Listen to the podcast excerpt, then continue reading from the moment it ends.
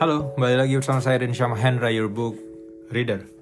Saya akan membacakan buku Sejarah Dunia yang Disembunyikan karya Jonathan Black, sebuah buku bestseller internasional. Bab 11, Memahami Materi. Imhotep dan zaman piramida, Gilgamesh dan Enkidu, Abraham dan Melchizedek.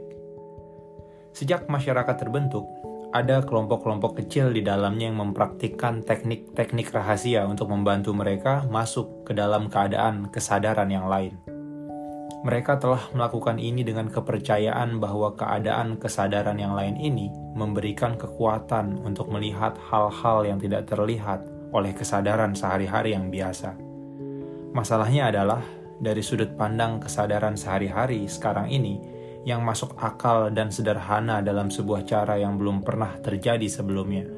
Segalanya yang terlihat dalam keadaan yang lain itu adalah hampir dengan penentuan delusi. Jika para anggota dari perkumpulan-perkumpulan rahasia berusaha sendiri memasuki keadaan halusinasi yang membuat mereka bisa berkomunikasi dengan makhluk-makhluk tak berjasad, melihat masa depan dan mempengaruhi jalannya sejarah, maka hal-hal ini hanyalah halusinasi. Akan tetapi, bagaimana jika mereka bisa menunjukkan bahwa mereka berhasil? Kita telah mulai melihat bagaimana keadaan-keadaan ini telah mengilhami beberapa seni, literatur, musik teragung dalam sejarah. Tetapi, semua itu mungkin bisa ditolak oleh seseorang yang berniat melakukannya hanya sebagai sebuah materi kehidupan dari hayalan sesuatu yang tanpa ada hubungannya dengan aspek-aspek kehidupan praktis. Lagi pula, banyak kesenian bahkan yang hebat memiliki bagian hayalan. Pola pikir modern kita lebih suka melihat hasil yang lebih jelas. Bagaimana dengan tindakan besar, teknik, atau penemuan-penemuan ilmiah besar? Dalam bab ini, tentu saja kita akan mengikuti perjalanan sesosok malaikat ketika anggota besar dari sekolah-sekolah misteri membawa kemanusiaan ke tindakan besar teknik yang tidak sama. Dari kuil Baalbek di Lebanon yang dalam bangunannya terdapat sebuah blok batu granit berukir dengan berat kira-kira seribu ton yang bahkan derek terkuat masa kini pun tidak mampu mengangkatnya ke piramida besar di Giza dan yang lainnya. Kurang dikenal, piramida di Cina. Pada awal zaman ini, Peradaban besar pertama tampak tiba-tiba tumbuh dari tempat yang tak dikenal. Pada perabad, peradaban Sumeria didominasi oleh pahlawan banteng Gilgamesh dan di Mesir uh, kultisme banteng Osiris dan lomba banteng Krete. Zaman peradaban ini adalah zaman Taurus atau zaman banteng, dimulai pada awal milenium ketiga sebelum Masehi. Tanpa alasan yang begitu baik, sejarah kuno bisa menjelaskan, sekarang banyak orang mulai tinggal bersama di kota yang sangat teratur dan sangat besar dengan kecanggihan dan kerumitan teknis. Sebuah kejadian gelap tetapi penting terjadi di Cina. Kejadian itu terselubungi misteri, bahkan inisiat-inisiat besar tidak mampu melihatnya dengan segala yang mendekati kejelasan. Pada milenium ketiga sebelum Masehi, orang-orang Cina tinggal sebuah suku nomaden dan menurut uh, Rudolf Steiner dalam salah satu dari tanda mereka lahirlah seorang pribadi luar biasa. Kejadian yang sama ribuan tahun kemudian, seorang makhluk langit yang mulia akan turun ke bumi untuk inkarnasi sebagai Yesus Kristus. Maka Lucifer pun ikut berinkarnasi. Kelahiran Lucifer adalah awal dari kearifan. Tentu saja, saya menggunakan kata kearifan dalam artian khusus arti akademis yang sama yang digunakan oleh sarjana Alkitabiah ketika mereka berbicara tentang buku kearifan Alkitab. Kearifan berisi misalnya dalam Book of Proverbs atau Ecclesiastes adalah kumpulan peraturan untuk kehidupan bahagia dan berhasil, tetapi tidak seperti ajaran-ajaran yang ada dalam buku-buku Alkitabiah. Tidak ada dimensi moral atau agama di sini. Kearifan ini seluruhnya bijaksana dan praktis menasihati Anda dengan apa yang harus Anda lakukan untuk menjaga hal yang paling penting bagi Anda. Tidak ada anjuran, misalnya bahwa perilaku yang baik akan mendapatkan pahala atau perilaku buruk akan dihukum, terutama yang dilakukan oleh manusia. Sejatinya, tidak ada gagasan tentang aturan takdir yang sudah ditentukan sama sekali. Buku-buku ini dikumpulkan dalam bentuk seperti yang kita miliki kira-kira pada 300 sebelum Masehi. Mereka adalah hasil dari cara berpikir yang telah berkembang kira-kira 2500 tahun sebelumnya. Sejarah rahasia mengemukakan bahwa bentuk kearifan ini menjadi mungkin sebagai sebuah akibat dari inkarnasi dan pelayanan Lucifer. Untuk sebagian besar dari inisiasi hingga disiplin spiritual terjadi pada masa antara kanak-kanak dan dewasa dan setelah bertahun-tahun persiapan.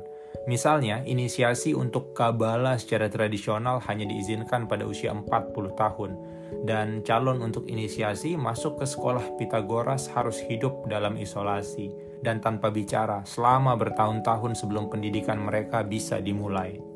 Namun, sejak lahir, Lucifer dibesarkan di dalam batasan sebuah sekolah misteri, sebuah lingkaran magis bekerja secara intensif pada pendidikannya, mengizinkannya untuk berperan intensif dalam upacara-upacara yang paling rahasia, mengukir jiwanya hingga pada usia 40 Akhirnya ia mendapatkan sebuah ilham. Ia menjadi orang pertama yang mampu berpikir tentang kehidupan di bumi dengan cara yang benar-benar masuk akal. Kita melihat pada bab 8 bagaimana Orpheus menciptakan angka-angka. Namun, pada zaman Orpheus tidak mungkin memikirkan angka-angka tanpa memikirkan makna spiritualnya. Sekarang, karena Lucifer menjadi mungkin untuk memikirkan angka-angka tanpa konotasi simbolis apa pun, untuk memikirkan angka-angka secara murni sebagai ukuran dari jumlah tanpa dibebani oleh pikiran maupun apa pun. Orang-orang sekarang bebas mengukur, menghitung, dan membuat serta membangun. Kita tahu dari Plutarch bahwa anak laki-laki Orpheus, Asclepius, disamakan dengan Imhotep yang hidup kira-kira pada 2500 sebelum Masehi Ketika itu gelombang besar perubahan, cara berpikir revolusioner ini telah menyapu dari timur jauh. Vizier hingga ke Mesir, Raja Djoser, Imhotep dikenal sebagai si pembangun, pematung, pembuat vas batu. Ia juga disebut pimpinan pengamat yang adalah gelar dari pendeta tinggi Heliopolis. Kadang-kadang ia digambarkan mengenakan jubah bertabur bintang-bintang dan kadang-kadang juga dalam kekunoan diperlihatkan memegangi sebuah gulungan surat perkamen. Imhotep terkenal dalam zaman kuno sebagai pakar besar pembangun dan arsitek step piramid di Saqqara. Pada abad ke-19, para arkeologis menggali di bawah step piramid menemukan sebuah penyimpanan harta benda rahasia terkunci di sana sejak pembangunan bangunan itu yang menjadi terkenal sebagai hal-hal yang tidak mungkin dari Imhotep. Beberapa dari ini sedang dipamerkan di Metropolitan Museum di New York. Para komentator abad ke-19 sangat takjub pada semua vas yang menurut mereka tidak mungkin dibuat oleh perajin pada zaman itu. Leher jerapah yang uh, dan perut gendut misalnya. Masih sulit melihat bagaimana vas-vas cekung ini dibuat dari batu kristal bermobil selama setengah jam ke arah utara dari Saqqara adalah piramida besar. Bisa diperdebatkan merupakan bangunan yang paling mencengangkan. Piramida ini berdiri empat persegi di persimpangan di dalam sejarah. Sesuai dengan titik-titik kardinal dengan ketetapan yang luar biasa. Dunia tidak memerlukan penjelasan lain tentang kehebatannya. Cukup dikatakan bahwa Secara prinsip, bangunan ini bisa dibangun kembali sekarang ini, tetapi akan melumpuhkan segalanya kecuali ekonomi terkaya sedunia. Ia juga akan melebarkan teknik modern hingga ke batas kemampuannya, terutama dalam ketepatan dari orientasi astronomisnya. Akan tetapi, apa yang membuat piramida besar ini semakin luar biasa, hampir ajaib, menurut sejarah rahasia, adalah kenyataan bahwa ini merupakan bangunan Mesir pertama Sejarawan-sejarawan kuno telah menduga bahwa ambisi pembangunan orang-orang Mesir berkembang dari bangunan makam satu lantai disebut mastabas melalui kerumitan relatif dari step piramid dan memuncak dalam kerumitan besar dan kecanggihan piramida besar ditinggali 2500 sebelum Masehi secara kuno. Tanpa adanya catatan berbentuk naskah saat itu dan karena bangunan ini tidak berisi materi organis yang bisa carbon dated atau dihitung secara karbon. Uh, dan karena hingga saat ini tidak ada cara untuk menanggali teknik pemotongan batu, ini mungkin sebuah cara yang sangat masuk akal untuk menerjemahkan bukti itu.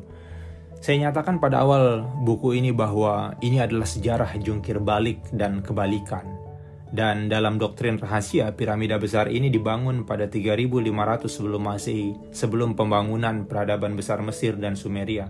Pada waktu satu-satunya pembangunan yang ada sebelumnya adalah lingkaran batu dan monumen-monumen siklopian lainnya.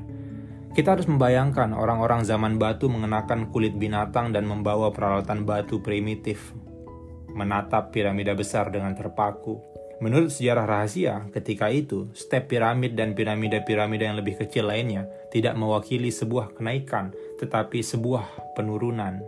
Secara kuno, piramida besar telah dianggap sebagai sebuah makam, sebagai sebuah ragam pada tema ini dimunculkan oleh ruang-ruang sempit yang mengarahkan apa yang disebut ruang-ruang raja dan ratu pada bintang-bintang tertentu, telah dianggap sebagai semacam mesin dirancang untuk membantu proyeksi roh Fir'aun yang meninggal dari makamnya menuju tempat istirahatnya di surga. Maka dalam pandangan ini, piramida besar merupakan semacam mesin ekskarnasi raksasa. Dari sudut pandang sejarah rahasia, tafsiran ini anakronistis. Itu adalah kepercayaan universal pada waktu itu bahwa semua roh manusia berjalan ke atas melalui ruang-ruang planet ke bintang-bintang setelah kematian Kenyataannya, seperti yang telah kita lihat, yang hidup masih memiliki pengalaman yang jelas seperti itu tentang alam-alam rohani, sehingga akan sulit bagi mereka untuk tidak mempercayai kenyataan tentang perjalanan setelah kematian. Seperti kesulitan yang sama bagi kita untuk memutuskan tidak percaya pada buku atau tablet di depan kita. Kita harus mencari penjelasan ke tempat lain tentang kegunaan dari piramida besar. Seluruh peradaban umum Mesir kuno berusaha terus berpegang pada materi. Kita lihat ini dalam cara-cara baru mereka untuk memotong dan mengukir batu. Kita juga melihat sebuah hubungan baru dengan materi dalam praktik pembuatan mumi. Kita tidak pernah lebih siap untuk menjelaskan kepercayaan bodoh kepada orang-orang kuno ketika kita menghubungkan pembuatan mumi dan benda-benda makam yang luar biasa untuk sebuah kepercayaan bahwa roh itu mungkin ingin menggunakan barang-barang makam ini pada kehidupan setelah mati mereka. Maksud dari cara pemakaman ini, menurut pemikiran esoteris, adalah mereka menggunakan semacam daya tarik magnet pada roh yang naik sehingga akan membantu mereka bisa dengan cepat mengalami reinkarnasi yang menarik mereka kembali ke bumi. Penjelasan esoteris tentang piramida besar sama. Kita melihat dalam bab 7 bahwa dewa-dewa besar menyadari semakin sulitnya bereinkarnasi, telah kembali ke bulan dan mengunjungi bumi semakin hari semakin jarang. Piramida besar adalah mesin inkarnasi raksasa. Peradaban Mesir memperlihatkan dorongan besar dalam evolusi manusia, sangat berbeda dari peradaban oriental yang mengajarkan bahwa materi adalah maya atau ilusi. Orang-orang Mesir semula misi spiritual besar barat kadang-kadang disebut alkemi, sufisme, freemasonry, dan di tempat lain dalam kelompok-kelompok rahasia, the work. Misinya adalah mengerjakan materi, memotongnya, mengukirnya, menambahinya dengan tujuan suci Hingga setiap bagian materi dalam alam semesta telah dikerjakan dan dispiritualkan, piramida besar adalah perwujudan pertama untuk kepentingan mendesak itu. Sejarah ini tentang kesadaran dalam cara-cara yang berbeda. Pertama, sejarah ini telah diceritakan dalam beragam kelompok yang telah menjadikan tujuan untuk bekerja sendiri hingga mencapai keadaan kesadaran yang lain – Kedua, sejarah ini menyatakan bahwa kesadaran telah berubah bersama waktu dengan cara yang jauh lebih radikal daripada yang diperkenalkan oleh sejarawan-sejarawan konvensional. Ketiga, sejarah ini menyatakan bahwa misi kelompok-kelompok ini adalah memimpin evolusi kesadaran dalam kelahiran pikiran. Alam semesta berakhir dan tujuan penciptaan selalu merupakan gagasan. Saya ingin memusatkan perhatian pada kedua dari cara-cara ini untuk memperlihatkan bahwa beberapa akademisi akhir-akhir ini telah menulis tentang pandangan esoteris bahwa kesadaran pernah sangat berbeda dari yang seperti sekarang ini. Bersama dengan kebangkitan peradaban Mesir, kira-kira pada 3250 sebelum Masehi, peradaban Sumeria bangkit di daratan antara Tigris dan Yufrat.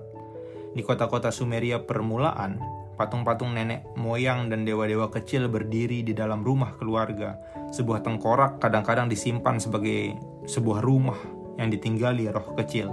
Sementara itu, roh yang jauh lebih besar yang melindungi kepentingan kota disimpan di dalam rumah dewa sebuah bangunan di pusat kelompok kuil. Ketika kota-kota itu berkembang, demikian juga rumah-rumah dewa, hingga mereka menjadi zigurat. Piramida berundak yang besar dibangun dari batu-batu lumpur. Di pusat setiap zigurat ada sebuah kamar besar untuk menempatkan patung dewa, dihiasi dengan logam-logam berharga dan perhiasan, dan dipakaikan pakaian yang mewah. Menurut naskah-naskah kuniform, dewa-dewa Sumeria suka makan, minum, musik, dan tarian. Makanan akan diletakkan di atas meja, kemudian dewa ditinggalkan sendirian untuk menikmatinya. Dewa-dewa itu juga membutuhkan tempat tidur di dalam dan untuk menikmati persetubuhan dengan dewa-dewa lainnya. Mereka juga harus dimandikan dan dipakaikan baju, juga diminyaki dengan parfum. Sedangkan tentang kuburan barang-barang di Mesir, alasan untuk melakukannya adalah mencoba untuk membujuk dewa agar tidak tinggal di alam material dengan mengingatkan mereka tentang kenyamanan sensual yang menolak mereka di alam rohani.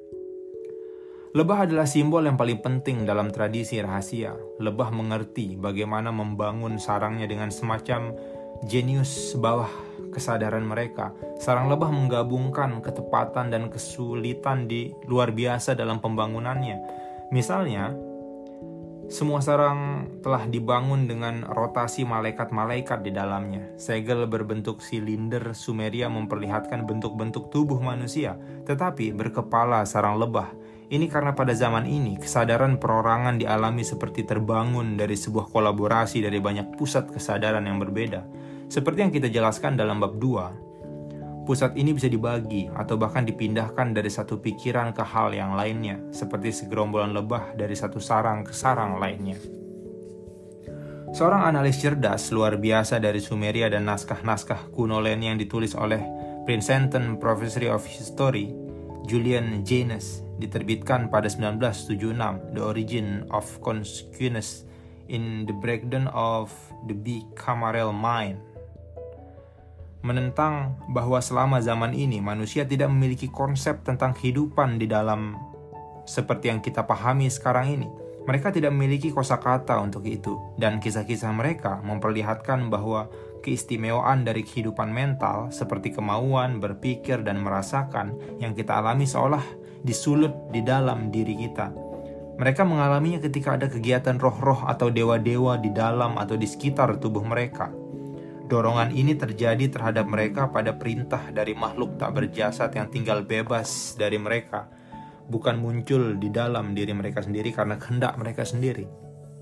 Menarik bahwa analisis Janus cocok dengan catatan esoteris dari sejarah kuno yang diberikan oleh Rudolf Steiner, lahir di Austria pada 1861.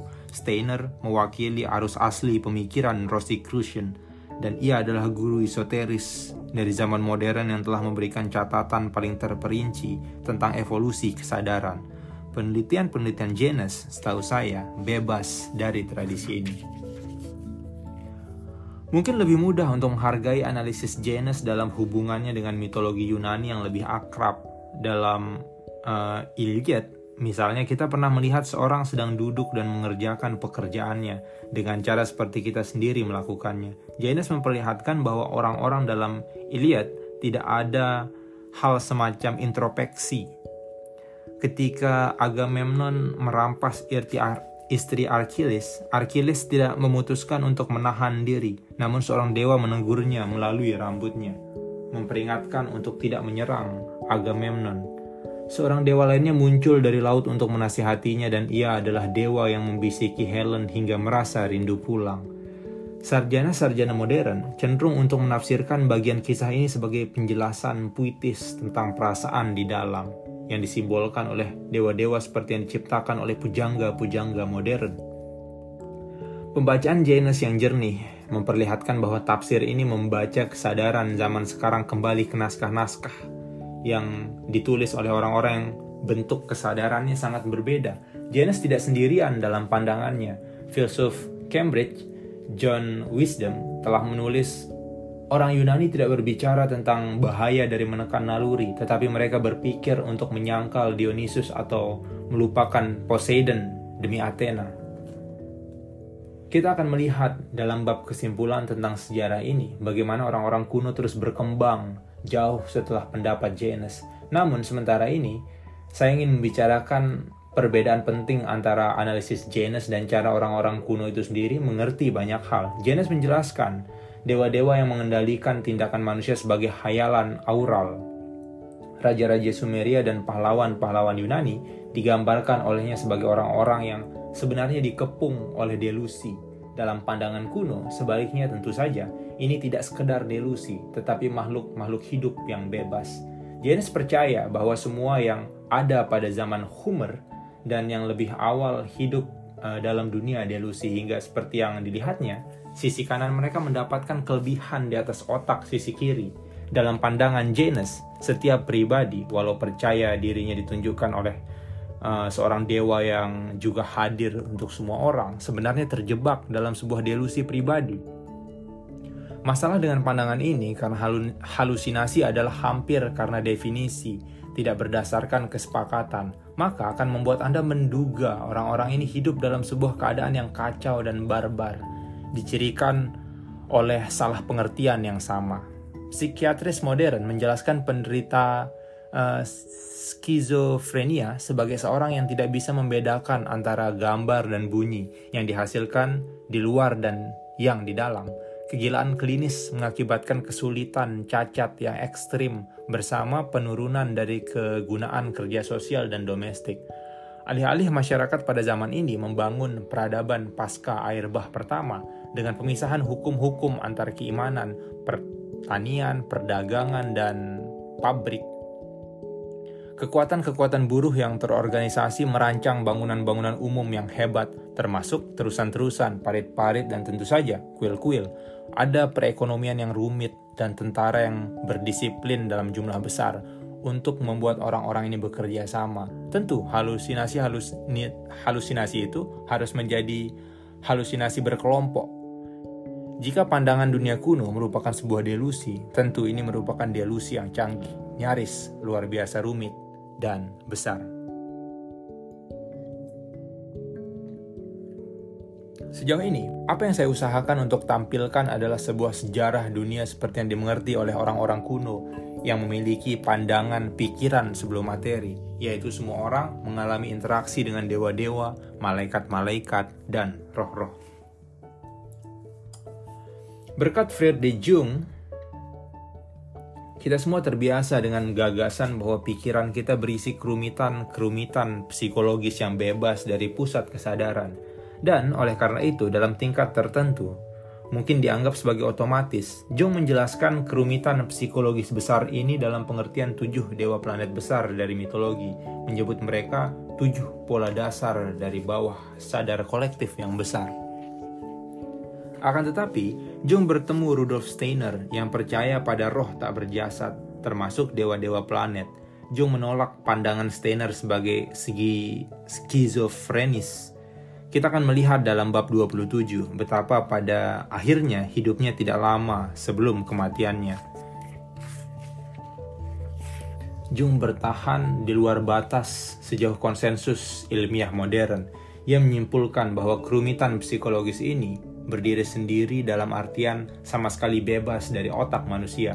Dengan ini, Jung melangkah satu langkah lebih jauh daripada Janus, karena tidak lagi melihat dewa-dewa sebagai halusinasi secara pribadi ataupun berkelompok, tetapi sebagai kecerdasan yang tinggi. Ia menerima filosofi orang-orang kuno, pikiran di depan materi. Pembaca harus waspada terhadap mengambil langkah yang sama. Penting bagi Anda untuk waspada terhadap kesan yang mungkin sejujurnya versi sejarah ini bersatu dalam beberapa hal atau terasa benar dalam puisi tertentu atau lebih buruk dalam spiritual. Penting karena selang sesaat dari kesadaran dalam hal ini dan Anda mungkin tanpa Anda ketahui pada awalnya dan dengan ringan hati dan meloncat-loncat kecil dalam langkah Anda mulai berada di jalan yang langsung menuju ke rumah sakit jiwa. Gilgamesh, pahlawan besar peradaban Sumeria, Raja Uruk kira-kira pada tahun 2100 sebelum Masehi. Kisahnya penuh kegilaan, emosi, ekstrim, kecemasan, dan keterasingan Penyair besar Rainer Maria Rilke menyebutnya epos tentang mati ketakutan. Kisah yang kita ketahui tentang uh, telah disatukan dari tablet-tablet tanah liat yang digali pada abad ke-19 tetapi tampaknya nyaris lengkap. Pada awal kisahnya, raja muda itu disebut banteng menyeruduk. Energi membuatnya meledak-ledak, membuat jalan di pegunungan, menggali sumur-sumur, menjelajah, bertempur di medan perang ia lebih kuat daripada laki-laki lainnya, tampan, pemberani, pencinta hebat yang tidak aman bagi perawan, tetapi kesepian. Ia merindukan seorang teman, seorang yang setara dengannya. Maka dewa-dewa menciptakan Enkidu, laki-laki itu sekuat Gilgamesh, tetapi liar dengan rambut lengket di sekujur tubuhnya. Ia hidup di antara binatang liar, makan seperti mereka dan minum dari sungai. Suatu hari, seorang pemburu berhadapan dengan makhluk aneh ini di hutan dan melaporkannya kepada Gilgamesh. Ketika Gilgamesh mendengar kisah pemburu itu, ia tahu dalam hatinya bahwa makhluk itu adalah teman yang sedang ditunggunya. Ia merancang rencana hebat. Ia memerintahkan seorang pelacur kuil yang paling cantik untuk pergi ke hutan tanpa busana untuk menemukan laki-laki liar itu dan menjinakkannya Ketika pelacur itu bercinta dengan laki-laki liar itu, ia menjadi lupa tentang rumahnya di bukit.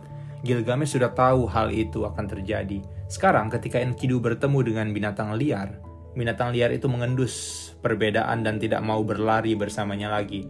Mereka melarikan diri darinya. Ketika Gilgamesh dan Enkidu bertemu di pasar di Uruk, ada pertandingan gulat. Seluruh penduduk berkerumun untuk menonton. Akhirnya, Gilgamesh memenanginya melemparkan Enkidu hingga jatuh pada punggungnya sambil masih berdiri di atas tanah. Jadi, persahabatan yang terkenal itu mengawali serangkaian petualangan. Mereka berburu macan tutul dan melacak monster-monster Hawawa yang menjagal jalan menuju hutan Cedar. Ketika kemudian mereka membantai banteng dari langit, Gilgamesh memasang tanduknya pada dinding di kamar tidurnya. Akan tetapi, kemudian Enkidu sakit parah Gilgamesh duduk di tepi tempat tidurnya selama enam hari dan tujuh malam. Akhirnya seekor cacing keluar dari hidung Enkidu. Pada akhirnya Gilgamesh menarik sehelai cadar menutupi wajah temannya dan meraung seperti seekor singa betina kehilangan anak-anaknya. Setelah itu ia berkeliaran di padang rumput, menangis, takut pada kematiannya sendiri yang mulai menggerogoti isi perutnya. Gilgamesh berakhir di sebuah kedai minuman pada akhir dunia ia ingin keluar dari kepalanya. Ia minta kepada pelayan kedai minum yang cantik jalan menuju ke Ziusudra yang namanya telah kita lihat adalah nama untuk Nuh atau Dionysus. Ia manusia setengah dewa yang tidak pernah benar-benar mati. Gilgamesh membuat sebuah kapal dengan tiang-tiang, pendayung, dan dilapisi aspal seperti yang masih digunakan di daerah rawa-rawa Arab hingga sekarang dan pergi untuk bertemu dengannya. Yusudra berkata, Aku akan mengatakan sebuah rahasia kepadamu, rahasia para dewa. Di dasar laut ada tanaman berduri seperti mawar. Jika kau bisa membawanya ke permukaan kembali, kau bisa menjadi muda kembali. Itu adalah tumbuhan kemudaan abadi. Yusudra mengatakan kepadanya bagaimana menyelam ke dasar laut yang menutupi Atlantis, bagaimana menemukan pengetahuan esoteris yang telah hilang pada zaman air bah Gilgamesh mengikatkan batu pada kakinya seperti penyelam mutiara setempat. Ia menyelam, mencabut tanaman itu, melepaskan batunya dan naik ke permukaan dengan kemenangan. Akan tetapi, ketika beristirahat di pantai karena kehabisan tenaga, seekor ular mencium bau tanaman dan mencurinya. Gilgamesh pun mati.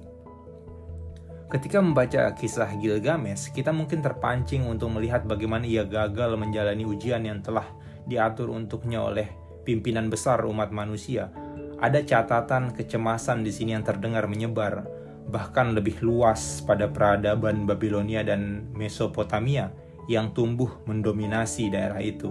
Dengan kematian Gilgamesh, kita berada di zaman zigurat terbesar, kisah tentang Tower of Babel, menara Babilonia, niat untuk membangun menara ke surga dan mengakibatkan hilangnya satu-satunya bahasa yang menyatukan bangsa, mewakili kenyataan yang mengawasi mereka sendiri dan malaikat-malaikat pembimbing. Mereka tidak lagi melihat dewa-dewa yang lebih tinggi dan yang di atas dan di luar dewa-dewa besar dari pikiran kosmis besar di luar yang memberikan segala bagian-bagian yang berbeda dari takdir satu alam semesta Zigurat-zigurat itu mewakili sebuah niat sesat untuk mengukur surga dengan makna materi. Tower of Babel dibangun oleh Nimrod si pemburu. Genesis menyebut Nimrod penguasa pertama di bumi. Arkeolog David Rochel dengan yakin telah mengenali Nimrod sebagai Enmer Kar atau Enmer sang pemburu, raja Uruk pertama. Ia menulis surat kepada Raja Aratta, tetangganya menuntut uang upeti dalam surat yang dipercayai sebagai surat paling awal yang selamat. Nimrod adalah orang pertama yang mencari kekuasaan demi dirinya sendiri. Dari keinginan berkuasanya, ini muncul kebengisan dan penurunan.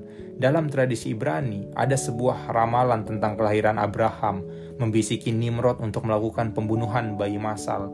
Kita harus mengerti dengan ini bahwa ia melakukan pengorbanan bayi, menguburkan jasad-jasad itu di dasar bangunan-bangunan besarnya. Kita bergabung dengan Abraham kira-kira pada 2000 sebelum Masehi, sedang berkeliaran di bangunan pencakar langit di tempat asalnya, Ur atau Uruk. Ia memutuskan untuk pergi berkelana untuk menjadi seorang nomad di gurun, untuk menemukan kembali inti dari keilahian yang mulai menghilang. Ketika ia mengunjungi Mesir, Firaun memberikan salah seorang putrinya, Hagar, untuk menjadi pelayan istri Abraham, Sarah Hagar melahirkan anak laki-laki pertama Abraham, Ismail, yang kemudian menjadi ayah dari bangsa Arab. Kita harus mengerti dengan ini bahwa Abraham belajar pengetahuan tentang inisiasi besar dari pendeta-pendeta Mesir. Pernikahan-pernikahan pribadi dari suku-suku yang berbeda bisa mempengaruhi sebuah pergantian kekuasaan dan pengetahuan. Inisiasi seperti apa yang mungkin diterima Abraham di Mesir? Kita harus membayangkan calon untuk inisiasi yang dibaringkan di sebuah makam granit. Ia dikelilingi oleh mereka yang telah diinisiasi, yang telah membuatnya trans seperti tidur yang sangat lelap. Ketika ia dalam keadaan trans, mereka bisa mengangkat tubuh nabatinya dan bersamanya roh dan tubuh binatangnya ke atas, keluar dari jasad fisiknya sehingga ia melayang seperti hantu di atas mulut makam itu. Seorang saksi dari upacara inisiasi ini yang dijalani oleh penyair Irlandia W.B. Yeats menjelaskan bagaimana selama berjalannya upacara, serangkaian genta dibunyikan untuk menandai tahapan-tahapan. Roh Yeats bisa terlihat berkeliaran, berkilauan dengan derajat terang yang beragam selama ber, selama menjalani tahapan-tahapan yang berbeda. Setiap tahapan juga ditandai oleh pola warna yang berbeda. Inisiat-inisiat yang melaksanakan upacara semacam ini tahu cara membuat tubuh nabati calon yang diinisiasi sehingga kita uh, ketika ia kembali tenggelam ke dalam tubuh materinya, calon itu bisa menggunakan organ-organ pendengaran dan penglihatan dengan sadar.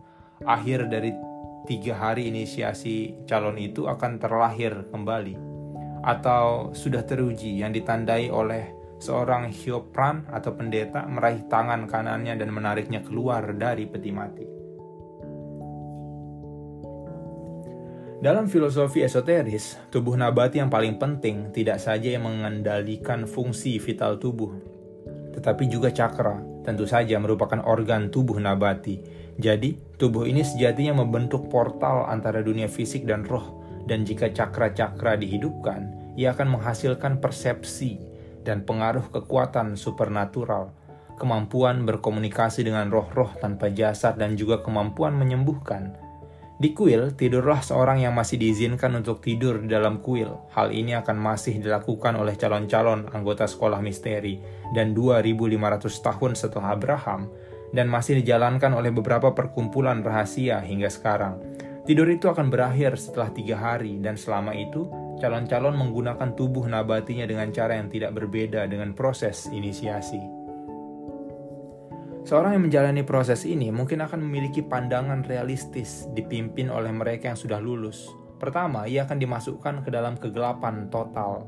Ia akan merasa kehilangan segalanya. Ia akan merasa kehilangan segala kesadarannya, mati. Namun bagian Namun bagi dirinya sendiri ia akan merasakan sadar lalu dibimbing oleh makhluk berkepala binatang, berjalan melalui gang panjang dan melewati serangkaian ruangan. Pada tahap yang berbeda, ia akan ditantang dan diancam oleh dewa-dewa berkepala binatang lainnya dan iblis-iblis, termasuk monster buaya yang akan mencabiknya. Dalam buku Mesir, Book of the Dead, para calon berusaha melewati penjaga-penjaga perbatasan dengan mengatakan, "Aku gnostik, aku yang tahu." Formula ajaib yang digunakan dalam proses inisiasi, ia bisa menggunakannya lagi setelah kematian. Ia mendekati ruang suci di dalam. Ia melihat cahaya yang luar biasa benderang memancar melalui celah-celah di sekeliling tepian pintu gerbang. Ia berteriak, "Biarkan aku masuk! Biarkan aku meningkatkan spiritualku. Biarkan aku menjadi jiwa yang murni. Aku sudah mempersiapkan diri dengan menulis thought." Akhirnya, di luar putaran cahaya, sebuah visi muncul dari Ibu Dewi menyusui anaknya. Ini visi pengobatan karena itu membawa kita kembali pada zaman Firdaus yang kita lihat pada bab 3 sebelum bumi dan matahari menjadi terpisah ketika bumi disinari dari dalam oleh dewa matahari. Satu zaman sebelum ada ketidakpuasan penyakit atau kematian dan ia menanti juga ke zaman yang berikutnya ketika bumi dan matahari akan disatukan ketika bumi sekali lagi akan diubah rupanya oleh matahari. Pada segala zaman dan tempat, ada orang-orang yang percaya bahwa bermeditasi atas gambar Ibu Dewi dan anaknya memberikan keajaiban penyembuhan. Setelah tinggal di Mesir, Abraham pindah ke barat menuju ke daerah yang sekarang kita kenal sebagai Palestina. Ia harus mempersenjatai dan melatih pelayan-pelayannya untuk menyelamatkan saudara laki-lakinya yang telah diculik oleh bandit setempat. Setelah perempuan ber, setelah pertempuran berdarah dan mengerikan, ia berjalan melewati sebuah lembah yang sekarang dikenal uh, para sarjana Alkitab sebagai lembah Kidron dan bertemu dengan seorang asing yang bernama Melchizedek. Sedangkan dalam Henok nama Melchizedek hanya disebutkan sekali dalam Alkitab tetapi diikuti pengertian, kesalehan, dan sesuatu yang penting dibiarkan tanpa penjelasan. Genesis 14 18 20. Melzedek raja Salem membawa roti dan anggur. Ia seorang imam Allah yang maha tinggi. 19. Lalu ia memberkati Abraham. Diberkatilah kiranya Abraham oleh Allah yang maha tinggi, pencipta langit dan bumi. 20 dan terpujilah Allah yang maha tinggi yang telah menyerahkan musuhmu ke tanganmu. Makna dari Numinos orang saleh diperkuat oleh sebuah bagian misterius dalam perjanjian baru. Ibrani 16, 20 dan 7, 17. Yesus telah masuk sebagai perintis bagi kita ketika ia menurut peraturan Melzedek menjadi imam besar sampai selama-lamanya. Sebab Melzedek adalah Raja Salem, dan imam Allah yang maha tinggi. Ia pergi menyongsong Abraham ketika Abraham kembali dari mengalahkan raja-raja dan memberkati dia. Kepadanya pun Abraham memberikan ke sepuluh, sepersepuluh dari semuanya. Menurut arti namanya, Melzedek adalah pertama-tama Raja Kebenaran dan juga Raja Salem, yaitu Raja Damai Sejahtera. Ia tidak berbapak, tidak beribu, tidak bersilsilah, tidak berselisih. Harinya tidak berawal dan hidupnya tidak berkesudahan, dan karenanya ia dijadikan sama dengan anak Allah. Ia tetap menjadi imam sampai selamanya, yang menjadi imam bukan karena peraturan-peraturan manusia, melainkan berdasarkan hidup yang tidak binasa. Sebab, tentang dia diberi kesaksian, engkau adalah imam untuk selama-lamanya menurut peraturan Melzizedek. Jelas ada yang aneh sedang terjadi. Jelas sosok misterius ini yang memiliki kemampuan untuk hidup selamanya, bukan manusia biasa. Dalam tradisi kabalistis, jati diri rahasia Melchizedek adalah Nuh, pemimpin besar orang-orang Atlantis yang mengajari manusia bercocok tanam, berkebun jagung dan anggur yang tidak pernah benar-benar mati, tetapi pindah ke dimensi lain sekarang ia muncul lagi untuk menjadi guru spiritual Abraham untuk mengujinya hingga ke tingkat yang lebih tinggi. Untuk mengerti ajaran inisiasi Melchizedek, kita harus memeriksa sebuah zaman yang lebih tua ketika menurut tradisi kuno Melchizedek hadir walau ini disembunyikan dalam versi Alkitab. Isaac berusia, berusia 22 tahun ketika ayahnya membawa dia ke gunung untuk dikorbankan pada altar Melchizedek. Sangat penting dalam bentuk tertentu inisiasi bahwa pada titik khusus dalam upacara itu, calon percaya mungkin sekilas tetapi dengan pengakuan total bahwa ia akan mati. Mungkin ia mengerti bahwa ia akan mengalami simbol kematian, tetapi akhirnya ia sadar bahwa mungkin ada perubahan rencana. Mungkin ia sudah bersumpah paling takzim atas sakitnya kematian bahwa ia akan memperbaiki cara-caranya dan hidup dengan cita-cita tinggi. Sekarang dengan pisau dipegangi dekat dengannya, ia bertanya-tanya jika pengujian telah menguasainya itu tahu bahwa ia telah berbohong kepadanya, ia tahu, sekarang ia memikirkannya, bahwa ia telah melakukan hal yang seharusnya tidak dilakukan, bahwa ia tidak sehat, ia tidak memiliki cukup kekuatan untuk menempati sumpah yang telah diucapkannya. Ia hanya menyalahkan dirinya sendiri sehingga kematian keluar dari mulutnya. Dan ia benar-benar tidak mampu membantu dirinya sendiri. Pada saat itu, ia sadar memerlukan pertolongan supernatural. Kita mungkin mendengar gema samar dari perasaan takut dan menyesal jika kita mengalami tragedi besar. Dalam Oedipus Rex atau King Lear, dalam inisiasi, calon dibuat merasa tragedi dalam kehidupannya sendiri sebuah kebutuhan yang luar biasa untuk menyucikan diri. Ia mulai menghakimi kehidupannya sendiri sebagai iblis dan malaikat akan menghakimi setelah kematian. Pisau Abraham mulai memotong tenggorokan Isaac Sesosok malaikat menggantinya dengan seekor kambing yang tanduknya tersangkut belukar di dekat mereka. Apa yang diwakili oleh semak dan tanduk adalah dua kelompok atau dua tanduk cakra kening. Telah terangkut dalam materi, Abraham bertindak seperti yang ia lakukan karena jenis visi itu harus dikorbankan. Setidaknya ketika itu pandangan alam rohani harus ditidurkan demi misi dari leluhur Abraham untuk mengembangkan otak sebagai organ berpikir.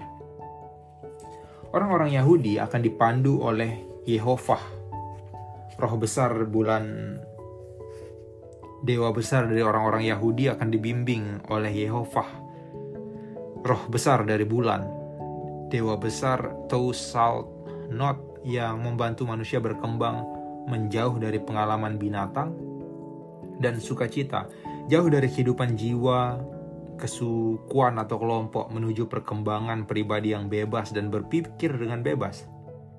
Dalam sejarah rahasia, pengorbanan ini dilakukan di altar Melchizedek, pendeta tinggi agung dari misteri matahari. Apa yang dinyatakan di sini adalah bahwa Isaac diinisiasi hingga mencapai tingkat tertentu yang ia mengerti pentingnya tahap lunar yang berikutnya dari perkembangan manusia evolusi dari kebebasan manusia dan berpikir bebas akhirnya akan memungkinkan manusia untuk memainkan bagian kesadaran dalam mengubah dunia.